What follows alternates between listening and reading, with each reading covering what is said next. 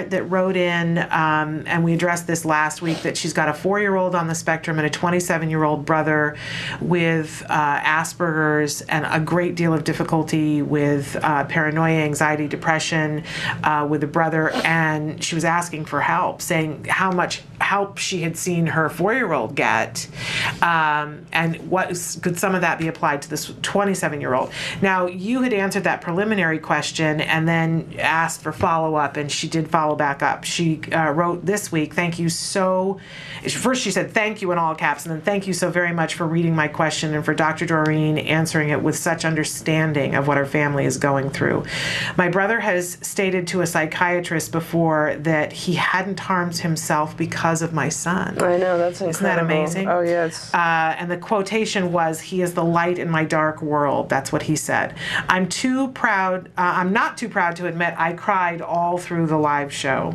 Even though I watched it in tears, I was still able to take notes. That's a autism parent. Crying and taking notes at the same time, right? yeah. Um, and she writes all in caps, God bless you in the program. God bless Dr. Doreen. I just wanted to hug you. And you know, I'm always sending you air hugs. Uh, I just wanted to help you and the doc, hug you and the doctor through the computer screen, lol. My son is actually, uh, according to ADOS, uh, now that I just got the results, is moderate autism.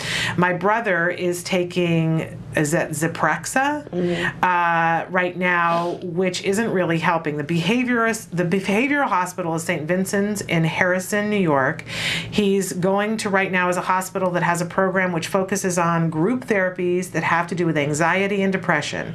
It is also important to know he is under the umbrella of the psychosis diagnosis because they haven't been able to rule out schizophrenia due to his sensitivity with the color red, etc. That's still not clear to us because the hospital is bound by HIPAA, won't give us much information. Very interesting comment. He was an inpatient at this hospital and then he was discharged after two weeks. He got transferred to their partial hospitalization program and now he is attending a program called uh, PROS, P R O S. Uh, she continued to write in Does Dr. Doreen know of any resources that can help him better here in New York, like a psychiatrist or another hospital program, something that he can that can also work with him on his diffi- difficulty to communicate his needs and wants and poor adaptive and socialization skills. Uh, also, she says that they're an office here in New York that specializes in children. May I ask what's the office contact number and how I can contact them about my son, Yeah. uh, Dr. Doreen, directly? And she said, Thank you again. And she included an email so that we can Yeah. uh, write back to her. Right. So, and gosh, It's a lot. it, it is It's a lot that she's going through. It's a lot for, you know, when we think about having a four year old on the spectrum and all the things that you have to go through and the hoops that you have to jump through. I As one parent described to me today, it's hoops that are on fire Right. and moving. Right. Um, and then to have a 27 year old brother.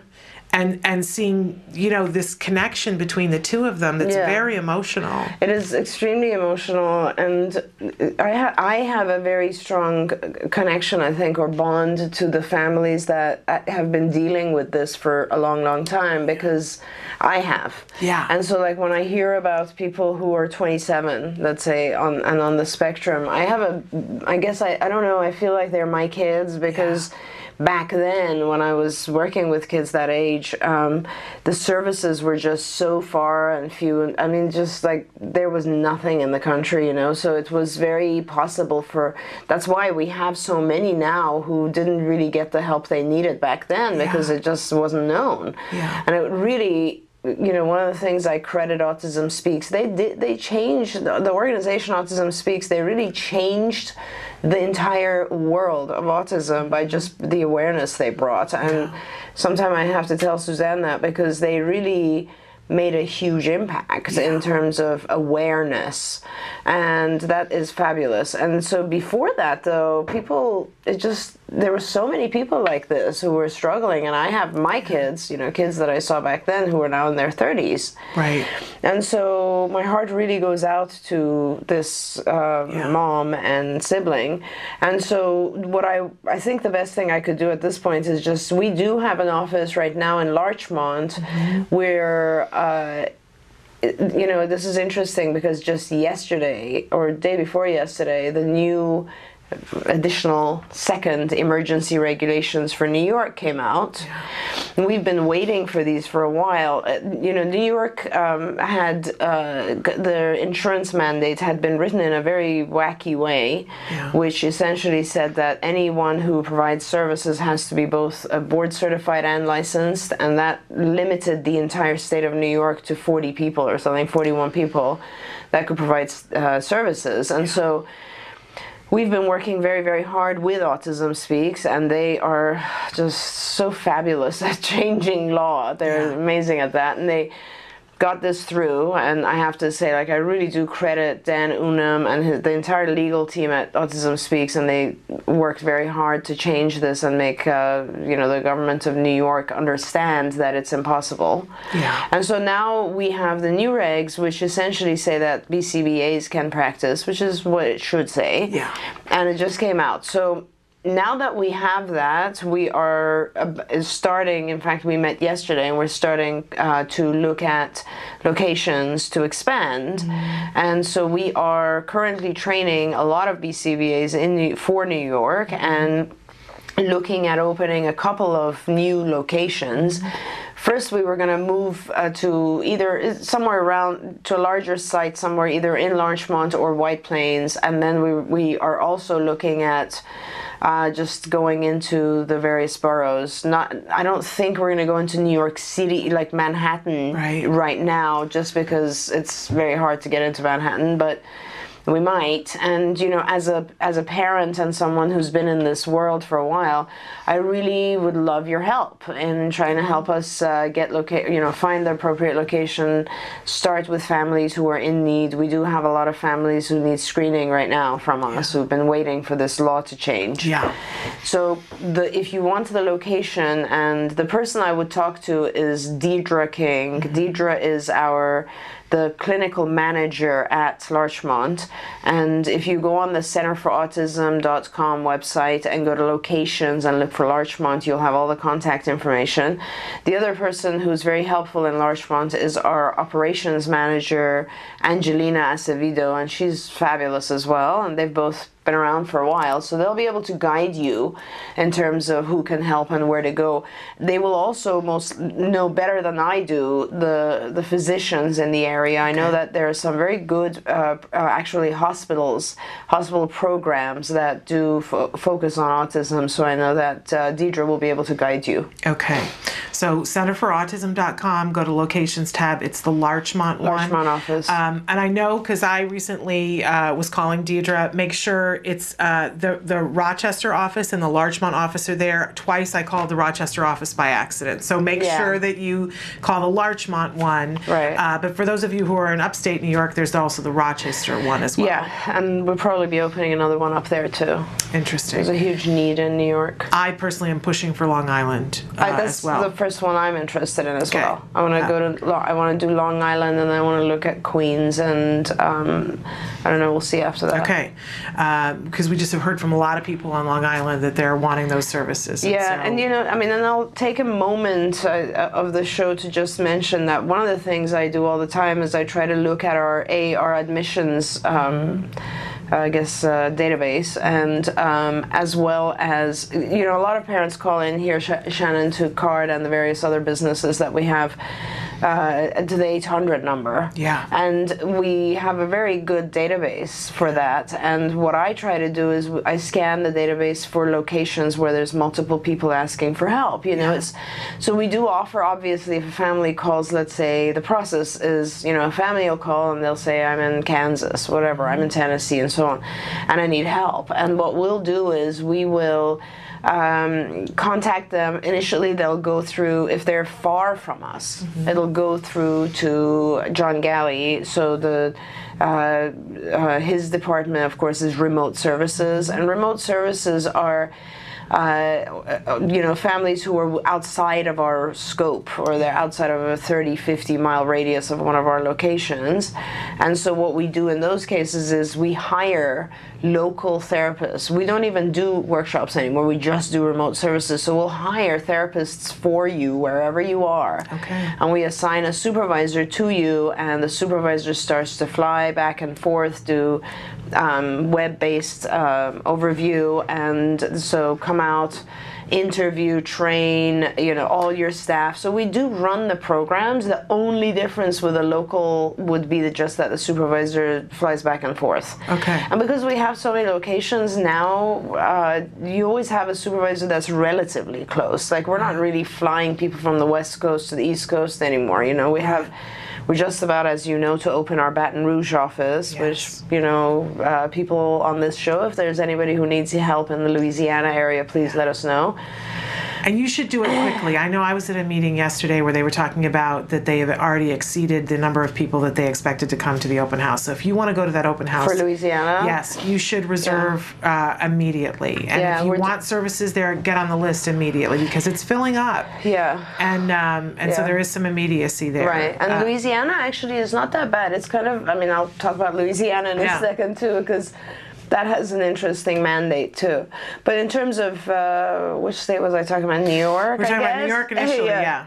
So, I mean, one of the things is when you call and you request services, and then we start providing remote services, more and more families from that region tend to hear about us. And then I'm looking on the admissions lists and all of our other lists, and I see, okay, we have like, let's say, you know, f- six families in this one area.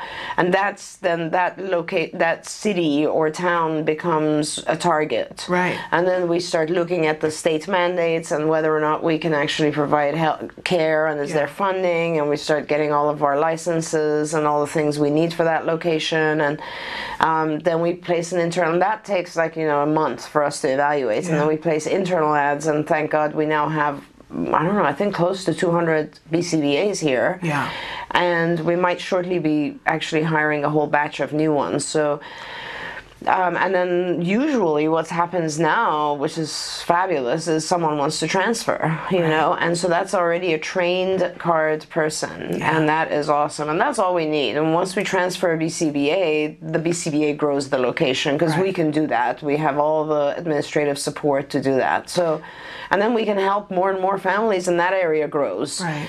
So really, with Baton Rouge now, the reason that we started looking at that was that Kat Minch, um, one of our very senior supervisor, Kat is currently director of expansion. Actually, We had her on the show last week, so perfect. Yeah. Love Kat. She's Yeah. fabulous. She's a true Cardian. Yeah. She's been here for a very long time. Um, you know, has her PhD and ABA. Very, very just fabulous person. I don't know any parent who's worked with Kat who doesn't really love her, and she does very, very well with the kids. Cool. So Kat is moving to Baton Rouge, or has moved. She just moved yesterday. I got an email from her. She's there, and so that's why we said let's look at the South. Let's start Yeah. looking. And so yeah, and I think we're already past like 60 people signed up now already. So we need to get that going. Absolutely. And and I think the takeaway for families is, you know, once you've been identified and you know that you have a child on the autism spectrum, a lot of times you reach out to a, a local support group and then you have two or three families. And if you're sitting there and saying, why don't we have something, you do have the power, call. If you get on the Right. phone, it, it you, they recognize it and they see it and they go where the need is and where parents are pushing and saying, I want something. So make sure you speak and make sure that you get others to speak for you. And, and that's it. Because people write in all the time and say, how do we get services here? And That's one way to do Louisiana, actually, that's what I wanted to mention. Yeah, thank you, Shannon, for reminding me that. But Louisiana does have insurance coverage for autism. Mm-hmm. However, I think they're forming a board, and the board won't be formed until October, which is kind of funny. Their coverage actually initiates, an, or they everything. There's licensing available Mm-hmm. for behavior analysts as of August, but the board that governs it won't be meeting until October. and it was just kind of funny. So what they've said is that as of August, you need to be a licensed provider in Louisiana. And BCBAs can become licensed or ABA licensed as long as they've taken what's called a jurisprudence exam by the state. It's an ethics exam, sort of like so you know how to be an ethical provider. Right. Now, that exam doesn't exist for BCBAs. um, however, and it won't exist until the board meets and develops whatever or decides how they're going to provide that. But I'm a I'm I'm a licensed psychologist as well, Oh, and part of our licensure you do have to take a um, jurisprudence exam, Uh-huh. and so I'm sta- I'm licensed in multiple states, Okay. and I was looking on the Louisiana board, and thank God it, they have reciprocity with Texas Okay. which where I am licensed, as well as I'm what's called certificate. I have a certificate for professional quality (CPQ), and once you have that, it's easier. It's a mobility program. It's easier to provide services in other states. So we can we will be fine because I have already taken that jurisprudence exam. So I'm expecting sometime between August and the end of the year where other providers will have a hard time because there is no exam to qualify them. Um, we should be able to start providing services already in, in right. Louisiana. Good to know. Want to help? There's So a lot of families there. Yeah, and if you and and if you are interested in getting services, make sure that you RSVP. Go to centerforautism.com and RSVP to that open house, and put in a call to Kat and say you want to be on the list to get services too. Don't wait. Oh, yeah, encourage just you call card. Yeah, and, th- and uh, before I forget, I just want to thank this mom. Yeah. Very kind words and very touching email. Thank you. And we've got more of those coming up. Let's take a short break and then we're going to come back and follow up on one more from last week. And then we're going to move a little overseas from somebody writing in from Africa wanting help. So stick with us. Somebody wrote in and said, uh, Hi, I wrote in a few weeks ago in regards to my 31 month old son getting 10 hours from the regional center. I want to remind people Oh, that here in the state of California, we have a regional center system which has been instrumental. It's how my son got therapy uh, funded. Otherwise, I couldn't have afforded it. Regional Center's been going through a lot of transitions, and they had said that 10 hours was the recommendation for this family. I want to thank you for answering. Now, uh, because they had, their, the provider that they had recommended 10 hours, and we talked at length about the fact that that's not the prescription for a 31 month old with autism. It's, it just isn't going to be effective. Uh, you recommended that they contact because where they are, there is a card office. Uh, she says, Now I've contacted the admissions office and started the process, but they've told me it's going to take 45 to 60 days to start therapy. A lot of that, the, the considerable portion of that, is because that's how long it takes the regional center. Want to point that out. Uh, what do I do in the meantime? I don't want my son to go 60 days with no therapy. And what will happen to OT and speech? There, uh, they had one hour of each. Also, he is a twin, and his sister has has not been diagnosed, but she is receiving the same amount of ABA and speech that will happen. What will happen to her? Thank you. And by the way, I love you both. I watch and learn from you every night after I put my three kids to sleep. God bless you. Thank Oh, that's you. very Isn't that sweet?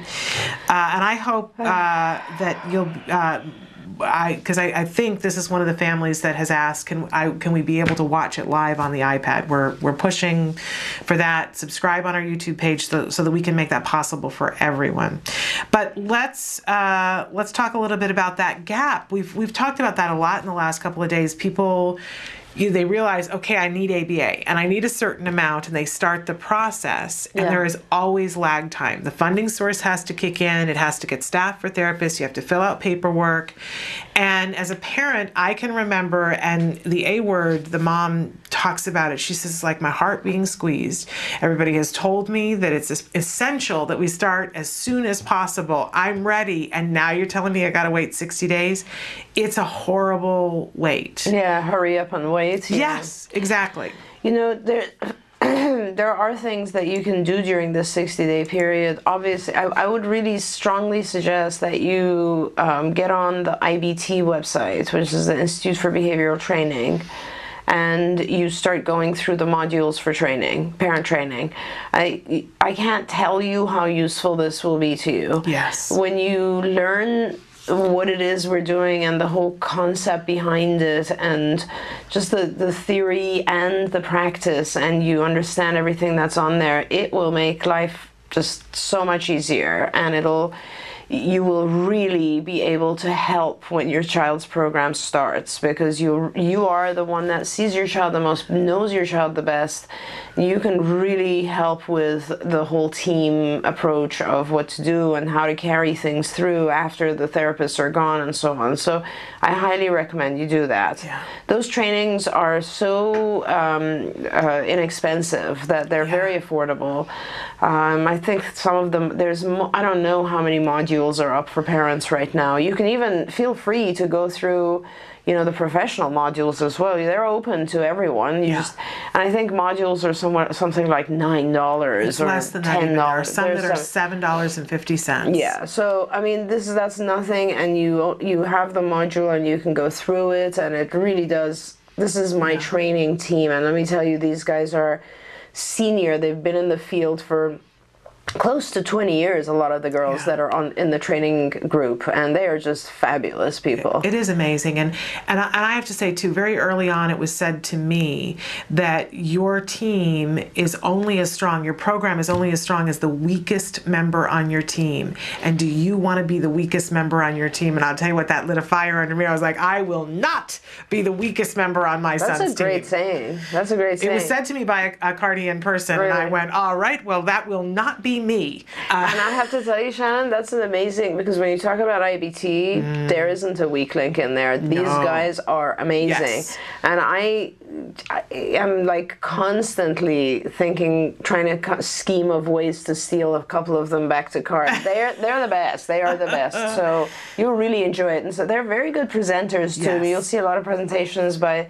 Jen, Jennifer, and she's oh, spectacular. Oh, she's amazing. She's spectacular. They're all very good. So these, they're all very good. The so majority of them enjoy were, it. were filmed in this studio, Yeah. and I would be outside working on the computer, and I would have to leave to go pick up Jem, and I, I would notice that I had stopped working, and I would move closer, listening. closer to the speaker, and I would start taking notes, and and I would have to leave, and I would stand by the door, and Emily would say, "You need to go. You need to go pick up your child," which I'm always in a hurry to go pick him up, but I hated to leave because they're that good. They're so good. That'd be very helpful to the, the, the parents who are waiting. yes. Second thing is, if you are anxious, I- one of the things I really do recommend is, you know, if you can afford to uh, um, get a license for one month to Skills, so that's. Uh, I don't know the website for skills. It's skills, aut- skills for autism. or Skills Go- Skillsforautism.com. skillsforautism.com.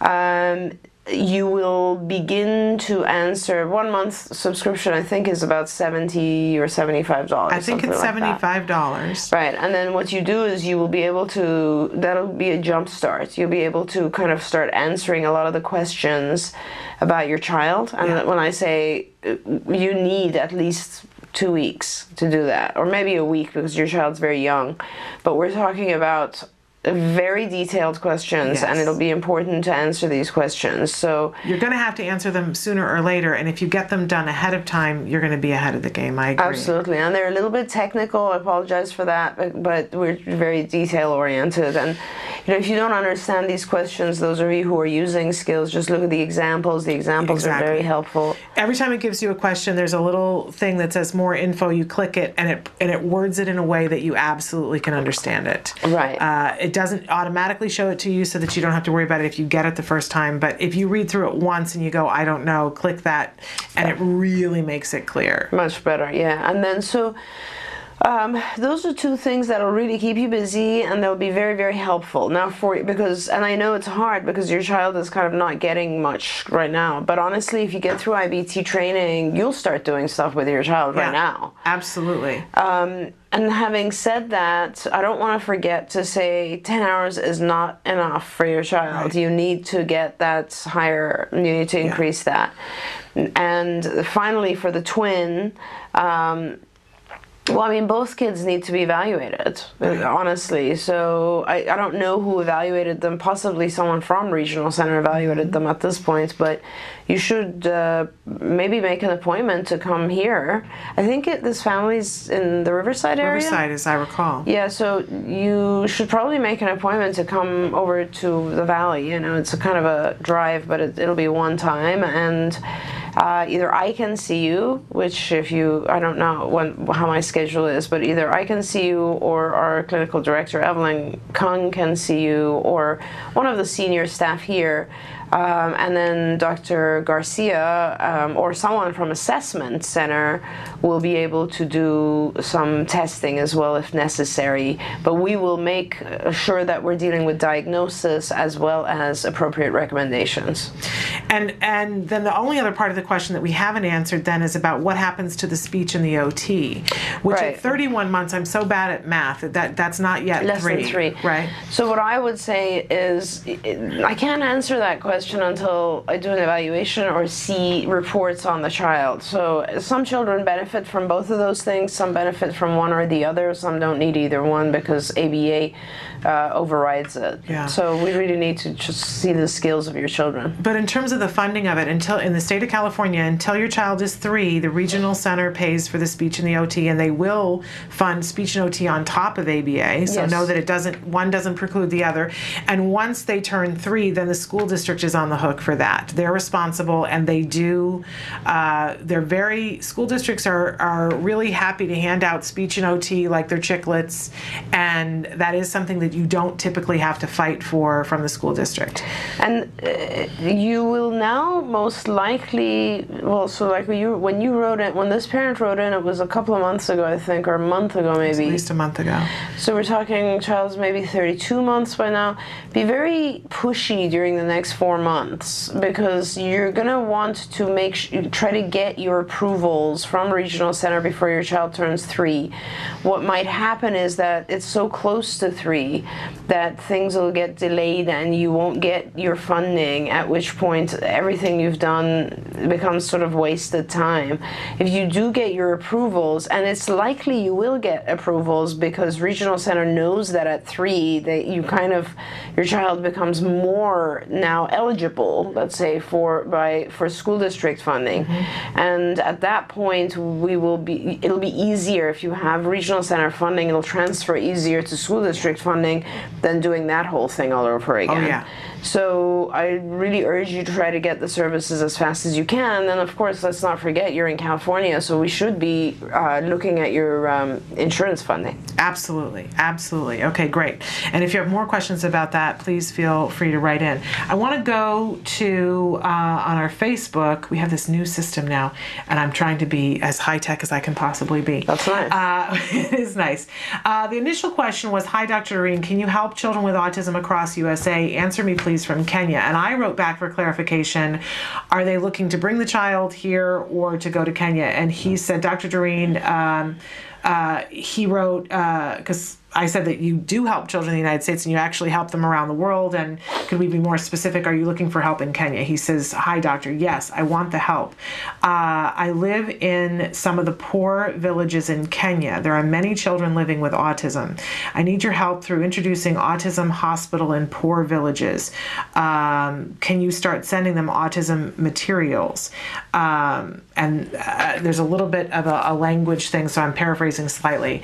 Uh, but they but they said uh, nice time, doctor. I don't know whether that means that you'll have a good time if you come to Kenya. You go to Africa on a frequent basis, so I I think do. you- I love Africa. Yeah, we can help for sure.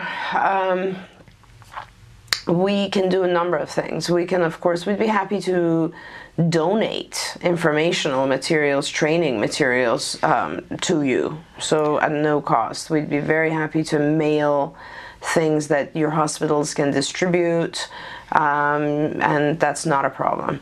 Um, the other thing we can do though is we actually do have um, an affiliate in South Africa, and there we have currently uh, one, two, three, four um, clinics or schools, and um, that's called Stars Academy. Um, and you'll see that it says Stars Academy, an affiliate, uh, card affiliate. And all the folks at Stars Academy are trained by us and overseen by us. And so South Africa to Kenya obviously would be an easier trek than for us. However, uh, because they're an affiliate and they are growing themselves, you'd be not really getting. I mean, they can help, but we can help as well. And because we have four, I think, supervisors flying to Africa every month, so regularly. We have a lot of contact with uh, South Africa and we love to get into Kenya. We are actually getting into Ghana and Zimbabwe. Wow. so, and we're working with another family who wants to do affiliate sites in Ghana, which will be interesting to do. I would love to do that with other Okay. uh, parents or families. Sounds like this per- person, individual, I'd love to meet and talk to. The best way to move this forward is for you to contact Mr. John Galley, um, which uh, at CARD. He is director of our remote services, and these are considered remote services. So, what you would do is um, contact CARD on our website, go to remote services. I don't even know if it's still called that or if it's called workshops. I will forward this. Great. I will. I will forward uh, John's uh, email uh, to. Info. It's Terrific. I love his. The name is Canisius. I love this name. That's it's a great. beautiful, beautiful name. So Canisius, I will. I will forward to you John Galley's information, and I will also forward the conversation to John Galley. We were able John to. actually is in Africa right now. Oh, is he? So you might not get a response for about Okay. a week or so. All right. Well, that's funny because just on Monday we forwarded to John. We had another person write in that they have started a school in Haiti and that they would like to be doing something. So we were able to forward that as well. That's awesome. Uh, John yes. needs help. Well, there you I go. I need to get him some help. yes, because we're sending in more and more requests. You guys write in and we'll forward that on. Awesome. Let's take one more short break and then we're going to come back and talk. We had two different requests from, we have two young adults that watch this show on a, almost a daily basis uh, that have CP, and both of them are studying, want to become autism therapists, and they've written in with some pretty um, interesting stuff for Dr. Granpeesheh. So we'll, we'll touch on those when we come back. Stick with us. Welcome back to Autism Live. I had said before the break that we have two young men who watch our show on a regular basis um, that both uh, have are living with CP. Um, uh, Mike wrote in this morning. We've had Mike Hipple on the show before, and he has written a lovely uh, children's book that we've shown on the show before about getting uh, to school when you have a difference and using augmentative speech devices. Mike is a huge proponent of making sure that we put speech devices in a child's hand as early as possible because it made such a big difference for him. And Mike just graduated from high school. We're so excited for him. And he's uh, starting college and very excited. Uh, he wrote in this morning and said, Good morning. I'm a man with CP. I want to know if you could talk about starting, uh, being a starting out line therapist. Um, and he wants me to remind everybody that because it's autism or August, uh, it's a great time to buy his children's book, which uh, which we've shared before on the show about starting school. But he specifically wrote a big thank you to you and to Dr. G for everything you are doing. Jo- Dr. G, and in big caps, he said, is my role model. Uh, and he wrote and said, thank you, his friend, your friend. Um, so That's uh, amazing. Yes. And uh, so, any tips about starting out to be, I don't know what a line therapist is. Is a therapist. Basically, he's saying a frontline therapist, sort of a therapist that works directly with individuals. Uh-huh. Where are? Where is he? He is in Wisconsin. Okay. Um, well, WEAP is there, the Wisconsin Early Autism Project or program, I'm not sure, and that's Glenn Sallows. Okay.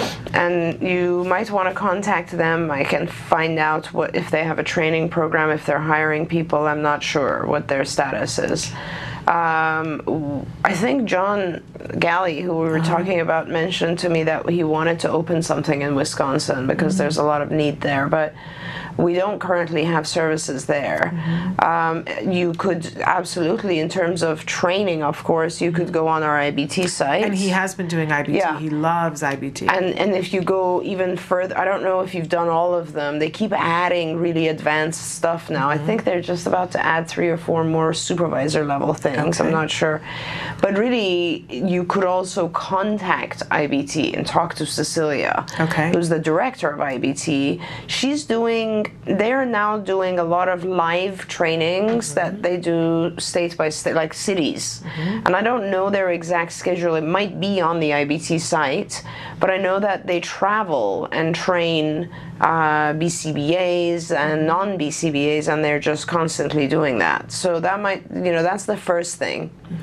Secondly, in terms of uh, actually, you know, getting on the front lines, I would imagine that once you have the training, you're going to find so many organizations that want to hire you just because everyone is short of staff. So it is it's an open door in this field. And I wonder too, uh, you know, uh, because Mike, you're such a, a huge um, advocate for uh, speaking device, augmentative devices. devices. Um, I'm wondering too whether uh, getting an email to maybe Andy Bondy and talking about PECS and, and Yeah. partnering with some of that, or Andy's I don't know that Andy's all that involved anymore. I'm not sure, but I agree with you. There's there's a particular shortage. I feel we don't have enough uh, providers don't know enough about th- how wonderful OG devices are. And I think OG devices should be just so much more common. I mean, I still feel like I honestly, I still yesterday I was seeing a child, and I had to convince the group, you know, that I'm sorry, his articulation is so far off that nobody can understand, and so I really still want to keep the OG device. And parent people in general tend to be very. Um, hesitant about using Sure. augmentative devices and or iPads even at this point just because they feel like the child's making some verbal utterance and if you use an augmentative device their verbal utterance may stop and that's absolutely not true in fact you can use the augmentative devices in order to increase verbalization improve language and so on Yeah. but while language functioning is improving, it isn't fair to individuals to not be able to communicate. It isn't right and it is not fair, and the individual is not able to communicate and they get frustrated. I mean, I can't even imagine, you Yeah. know? So, not using or di- an augmentative device makes no sense to me. And the reason I'm saying all this is that there's a general shortage, I think, across the country of people who really understand these augmentative devices, how to program them, how to use them appropriately, how to teach disabled individuals to use them, and so on. And they are miracle workers these Yeah. devices once some of our kids benefit just tremendous changes their lives Absolutely. so if that's since since that's something that you feel strongly about and you're connected to and understand very well i would really suggest you go into that sort of specialty niche and try to use that i can't i every organization out there who understands the value of og devices would really be interested in hiring you Yeah. to for someone who can help program augmentative devices. So if you want to contact someone, I would contact the manufacturers Okay. of augmentative devices. What's the one that we use all the time? I forget the there's name of it. the the Dyna. I'm not. Dynavox. Okay. So Dynavox, for instance, they are very involved in this field. So a lot of the you know the I like Dynavox. You might have a different preference. Uh, contact I think those Mike folks. uses a different one, but um, but yeah, that'd be a good place to start. Yeah. About um, very interesting. The other thing, you know, these companies obviously they're always looking for people to demonstrate to sell, you know, to demonstrate their product. Right.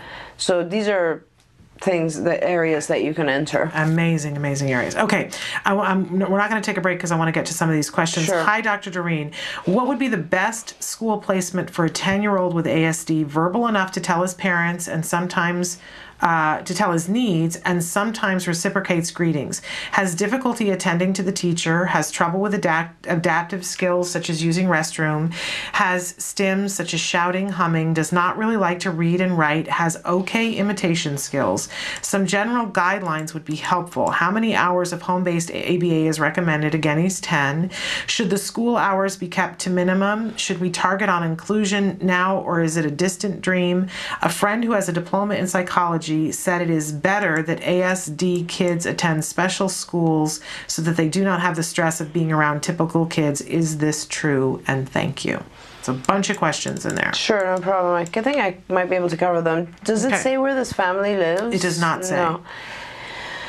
Okay, so the ideal situation or what I would recommend is not necessarily going to be helpful to you because I don't know what's available Right. to you. So Right. Ideally, if I had a 10 year old child who had the level of functioning that you just described, I would, um, in my perfect world, I would initially um, probably minimize school attendance.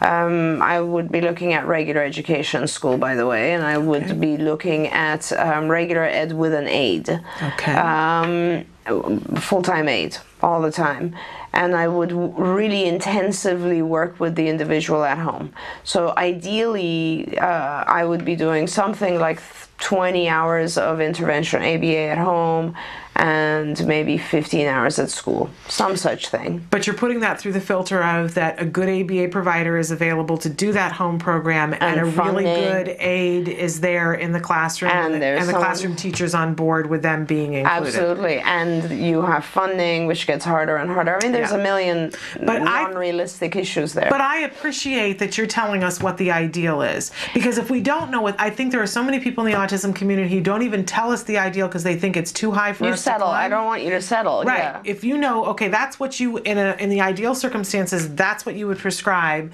Then then you know when you're having to compromise where the compromise is. Absolutely. And again, this goes back to what you and I always say at the beginning of the show, which is that we don't know any child well enough on this show to be able to make those types of prescriptions, right? Yes. So this is a very good case of that because it really it's it kind of borders. It's like if your child is um, you know, there's a lot of things that have to do with the child. So this Yeah. is, I don't care that the child's 10. Right. Some of my 10 year olds learn so rapidly and they're so involved already. They just, they're interested. They Mm-hmm. want to learn. They're paying attention. They're, um, you know, vocalizing, all those types of things that I can, that I can teach them. And that's the recommendation that I, that I would make.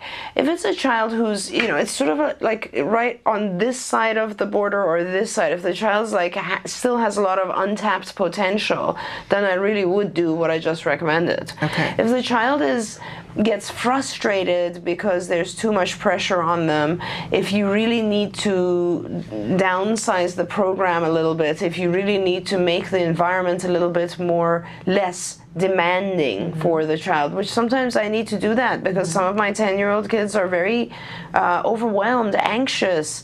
Uh, they start to get really stressed out. And that's not my point. But so that really, so then if it's a child who's not going to really benefit from a regular ed program, then I'd be looking at special ed, sure, Okay. but I would still do as much one to one intervention as possible. So really the the answer to this depends on the key uh, issues with your child. Okay. I start with always wanting to try regular education with an aid because I think that a lot of our kids are capable of that, and that's the kind of the luxury model, let's say. And yeah, it's more expensive, it's harder to get, but the truth is, uh, some of my kids do great. Some of my kids fit in really well. They're able to attend to the other kids. They need assistance. Yeah. Yes, but you know what? Like, what was it? Self care, adaptive skills. You know how easy it is to teach adaptive skills? That's not a very difficult thing to teach. and you would do that in the home program. You would do that in the home. So I would not recommend uh, a regular education placement with an aid unless you had the ability to do a lot of intervention at home first and or during because Right. you don't have the opportunity to teach things like practicing how to go to the bathroom and so on. You don't have the ability to teach those things at school. You do have the ability to teach that stuff at home. Now, if your child has already gone through a lot of quality ABA and they still have difficulty with a lot of different basic skills, then yes, do look at special ed. There are good special ed programs for our kids, and you just need to make sure. I mean, honestly, here's the answer that I would should have started out saying it doesn't matter what the placement is as long as the individuals working with your child are pushing your child to and challenging your child making and then at the same time making sure the child has enough um, i guess help prompts Yeah. support and reward. So that's all. You this you know the email shows that you're very involved and and really know your child very well observe the opportunities and the things the choices you have. Find those people. Forget about the label of the site. Find those people who are going to push your child slightly above every time. Reward him. Keep him happy. Um, teach him. And never document give up the on progress. him. document, Document the, the progress. progress. never give up on him. Uh, believe in him. Um, and you know just keep growing and people who know how to get them there right you might have the best people people with good hearts but they just don't know their stuff Yeah. so um, that's really the answer it Okay. could either way you I just need that. to make sure you find something that's appropriate in Awesome. that sense. I'm going to move on to this next question because I want to make sure we get to it. Hi, Dr. Doreen. I can't listen live, so I will try to be as specific as possible. And I think this is one of our iPad watchers, so make sure you subscribe so that this person can uh, listen live. I have a 16 year old daughter that is very much in need of proprioceptive, I hope I said that right, deep pressure. I can't do a lot of deep pressure with her as I have health issues of my own that are preventing me. Help with two exclamation marks. I'm afraid she will hurt me from needing the pressure. And it Wow. won't be in anger. It will definitely upset her if I was hurt. Yeah. Well, I mean, I don't, you know, this is why I, often I think like Temple's, Temple Grandin's uh, machines should be out there. I don't know if you can purchase them and I don't know how much they are, if you can purchase them, but that's why Temple made those machines for deep pressure. Deep pressure is hard. I, the, how old is the daughter? 16? 16. Yeah, I mean, I would start by saying, you know, and it's deep pressure. Massage tools that are like hardcore massage tools, like the ones that you hold, you know, I have one, for instance, that is a massive device and you actually have to hold it with two hands because it's so heavy. It's almost like a sanding machine, you know? and uh, a lot of our kids love that because it's so heavy and it's so strong. Right? um, but uh, so that something like that would be if you if you can teach her to use a massage uh, device uh, that would be very helpful. But individuals who like deep pressure tend you know and then like some of the things we do will not provide deep deep pressure but will provide pressure. And it might be enough to help reduce her need for you to squeeze her um, so those things are for instance weighted jackets or vests things that are heavy and weighted.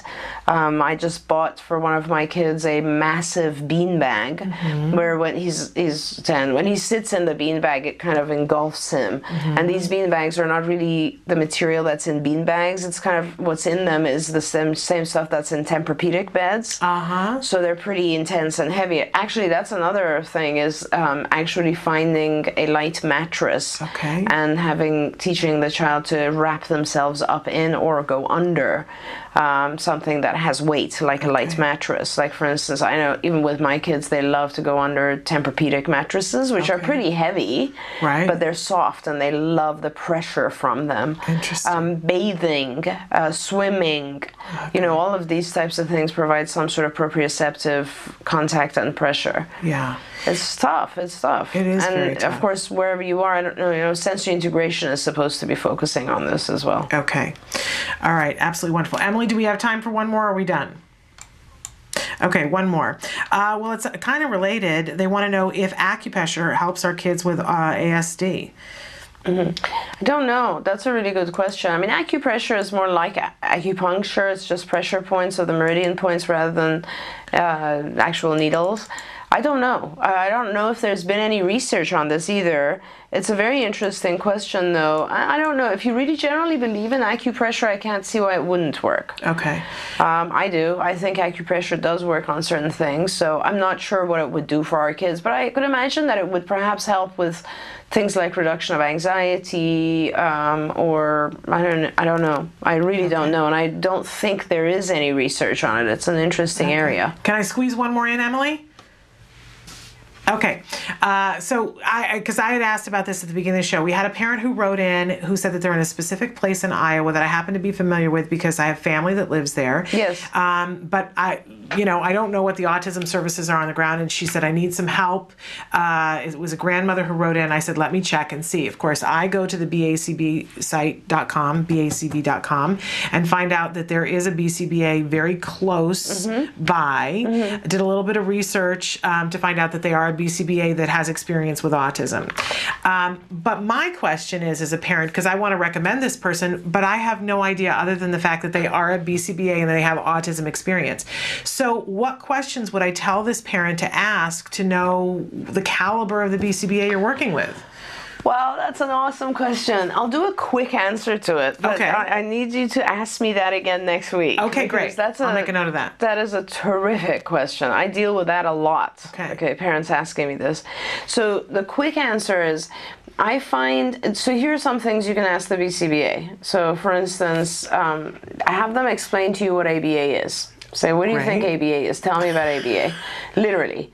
And if they can fluently and comfortably explain it to you in language that makes sense to you rather than responding in a bunch of technical gibberish, mm-hmm. they you, you they have some level of maturity. That'll Okay. tell you that.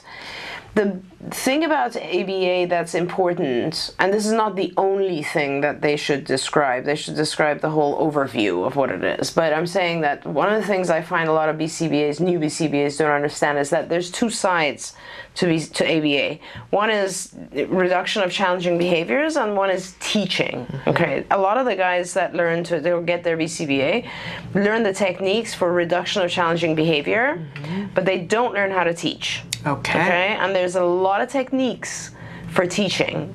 They learn them separately and they don't understand that these are all teaching techniques. Okay, I'm not talking about just like sh- their techniques like shaping and chaining and blah blah blah blah blah, but there's protocols too, like discrete trial training, um, I don't know, fluency, Pivotal pivotal response. response, et cetera, et cetera, NET. These are all ABA types of protocols. So what I would do is I would have this BCBA. You, I would send the BCBA some information about my child, and then I would say, you know, what would you do? Give me a program, me a sample program. Mm. Tell me what you would do with my child, Okay. and literally interview the person because you you can't. This is your child. You know, you, yes, it's one thing for a BCBA to come in and say, oh yeah, this is how you handle behaviors, and you shouldn't be doing this, that, and the other thing.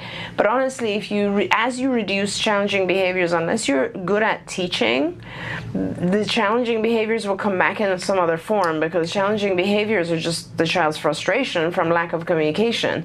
So if you're not able to teach the child different ways to communicate better, they're still going to be frustrated. Makes sense. So these are the things that I think are important. But actually, this is such a great question that I think we should really dedicate a lot more time to it. Okay, that's going to be the beginning of next week's. Sh- uh, well, we're not doing a show next week. The week after. Okay, great. So uh, wonderful. Well, I, we'll we'll make sure that they get a chance to watch that. But that tells me a lot right there that I wouldn't have known. It would, I would yeah. not have known that they're you know that they aren't as schooled sometimes. They don't. teaching It's only part. CARD that does both sides. It's only Okay. CARD that. Well, I can't say that because we've trained a million people now over the years who work in other places. But it's our whole philosophy that these two things have to go hand in hand. and the, and, And of course, and of course, another quick thing is you want to make sure your BCBA is not closed-minded to other types of interventions, dietary, medical, all of these types of things. There are BCBAs out there who think it's uh, illegal or unethical We've to actually do heard, anything else. We've heard of BCBAs who won't take you if you're doing a dietary intervention. yeah. People and- have reported us, reported me, for uh, you know suggesting to families to, to get medical help as well. I, I, I that's shocking. I know, uh, I know, and and non-productive. It really is. Uh, disappointing.